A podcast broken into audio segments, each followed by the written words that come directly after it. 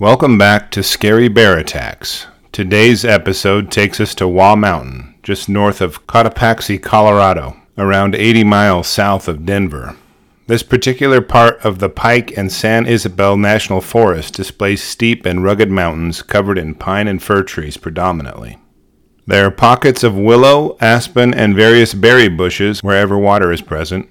The mountains are packed with deer and elk, but authorities are uncertain about just how many black bears live in the state of Colorado. Colin McClelland was from a very outdoorsy family. His father was a licensed outfitter in Colorado for 13 years, and Colin was a lumberjack and camped on Waugh Mountain because he harvested timber from nearby timber stands. Colin had been working out of this area for several years and had a rash of bear problems for the last three. He called the Colorado Division of Wildlife last year when a bear broke into his camper and consumed all of his food. Lately, he had been having bears show up around his RV at night and scratch and sniff around his camp.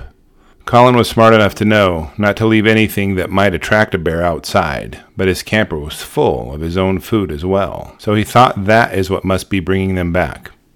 Colin didn't know this, but four nuisance black bears were sedated, ear tagged, then relocated to Waugh Mountain since 1988. Now, authorities know that one was run over and killed in the road. Hunters killed two during hunting season, but one bear simply disappeared. This is the ideal situation for the wildlife management authorities. They don't exactly like killing bears, even nuisance bears, as it is better to give them a second chance in a more remote area and allow nature to take its course. Any new entrant into prime bear territory will have to fit in with the established bear pecking order and may die if it doesn't do so soon after being released. Colin hadn't been feeling well the last few days and was taking some pretty strong flu medicine to help him recover. Harvesting lodgepole pines was tiring work, and being sick while doing it made it even more tiring. On top of that, Colin had had several run ins with local black bears. It was fairly normal for him to hear them sniffing around at night, but they had become more aggressive and more frequent in their visits. It almost seemed like they had accepted him as part of their surroundings, and now they were just going to treat him like they do every other animal. The respect boundaries would definitely have to be reestablished, but first he would need to recover from this flu. On Friday, August 13, 1993, Colin prepared dinner over the stove in his camper. He thought about how he would have to climb back on top of his RV and sleep up there again, he had to do it the last several nights due to all the bear activity at night, and he didn't feel safe inside of it. His friends had recently loaned him a rifle big enough to handle any bears that might give him any problems, but he was sure they would just move on once they figured out that he wasn't going to feed them or bother them. He just wanted to be left alone to do his work. After eating dinner, Colin felt too sick to try the climb to the roof, so he decided to take the flu medicine and sleep inside the RV. He loaded up on a decent dose of flu medicine and promptly crawled into bed. Hopefully, this would be the last night that he would be so sick and lose work. As Colin drifted off to sleep, the aroma from the dinner he cooked wafted gently up the valley, through the trees, and into the noses of bears in the area. A 240 pound black bear, very familiar with Colin's camp, decided he would wander through and look for something easy to eat, and admired the delicious aromas emanating from the giant metal box. As the boar approached, it sniffed around the perimeter of the RV, and there wasn't any area where the scent of food was particularly strong. That is, until he sniffed the air coming from the crack in the door. The bear wasn't hesitant about getting at that food, and immediately set his claws in the crack of the door and began prying at it. The noise of the bear prying at the door brought the medically induced slumber of Colin's to a terrifying end. He sat up in bed and watched the door bend as the bear pulled and wrenched at the bottom. He quickly grabbed the rifle his friend loaned him and fired a shot through the door at where he thought the bear would be. This did not slow the bear down, as it continued to pull at the door. The locking mechanism finally failed due to the power of the bear, and the door flew open.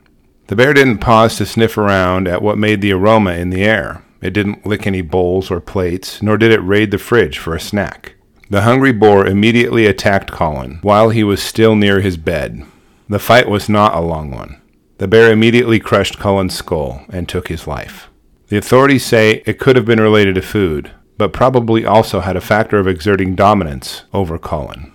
The bear consumed part of Cullen while in the RV and then went and bedded down to sleep off his feast for a day or so. It then returned and fed again on Colin's remains. The third time the bear returned to Colin's RV, he dragged the young man's remains out about 30 yards from the entrance. A few days later, Colin's friends showed up to check on him and see if he was feeling better. They were saddened to see his remains as they approached his RV. They immediately contacted authorities to report the passing of their friend. Wildlife management officers set a live catch trap near Colin's trailer and immediately killed the bear that was caught. This bear was a very healthy 240 pound boar black bear and had been shot in its side. The bullet wound was about the same height as the bullet hole through the RV door. Its blood was tested for a protein present after eating human flesh, and the protein was, was not present. Nothing was in the bear's digestive tract except the bait that was used in the trap. Authorities are not sure if they have the bear who killed Colin or not. The only other bear tracks around his RV were from a smaller sow. After performing a necropsy on the carcass, authorities would call this bear in fantastic shape, and roly poly, and even chunky, as well as way better than average when commenting about the health and fitness of the bear. Authorities urge calm and say that if you see a bear with a tag in its ear and are planning on calling authorities to deal with it, they'll kill that bear. The tag in its ear is placed the first time they have a nuisance call about the bear. There is a two strike rule they use when it comes to nuisance bears.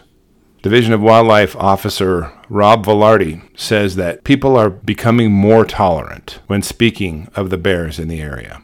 Al McClelland, Colin's father, says, I can't get back my son. That's a done deal. But this business of killing bears is not any different than killing Indians, and that's how we won the West. It's just a continuation of that line of thought.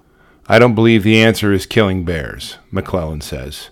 I think the answer is limiting development. He's come out suggesting a moratorium on subdivisions and building permits until an environmental impact study can analyze the stressors that affect wildlife such as bears.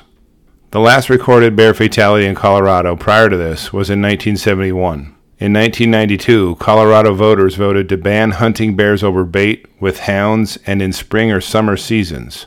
This leaves only the fall for hunters to harvest bears. Colorado wildlife management authorities are currently evaluating a zone based plan to balance black bear populations across the state.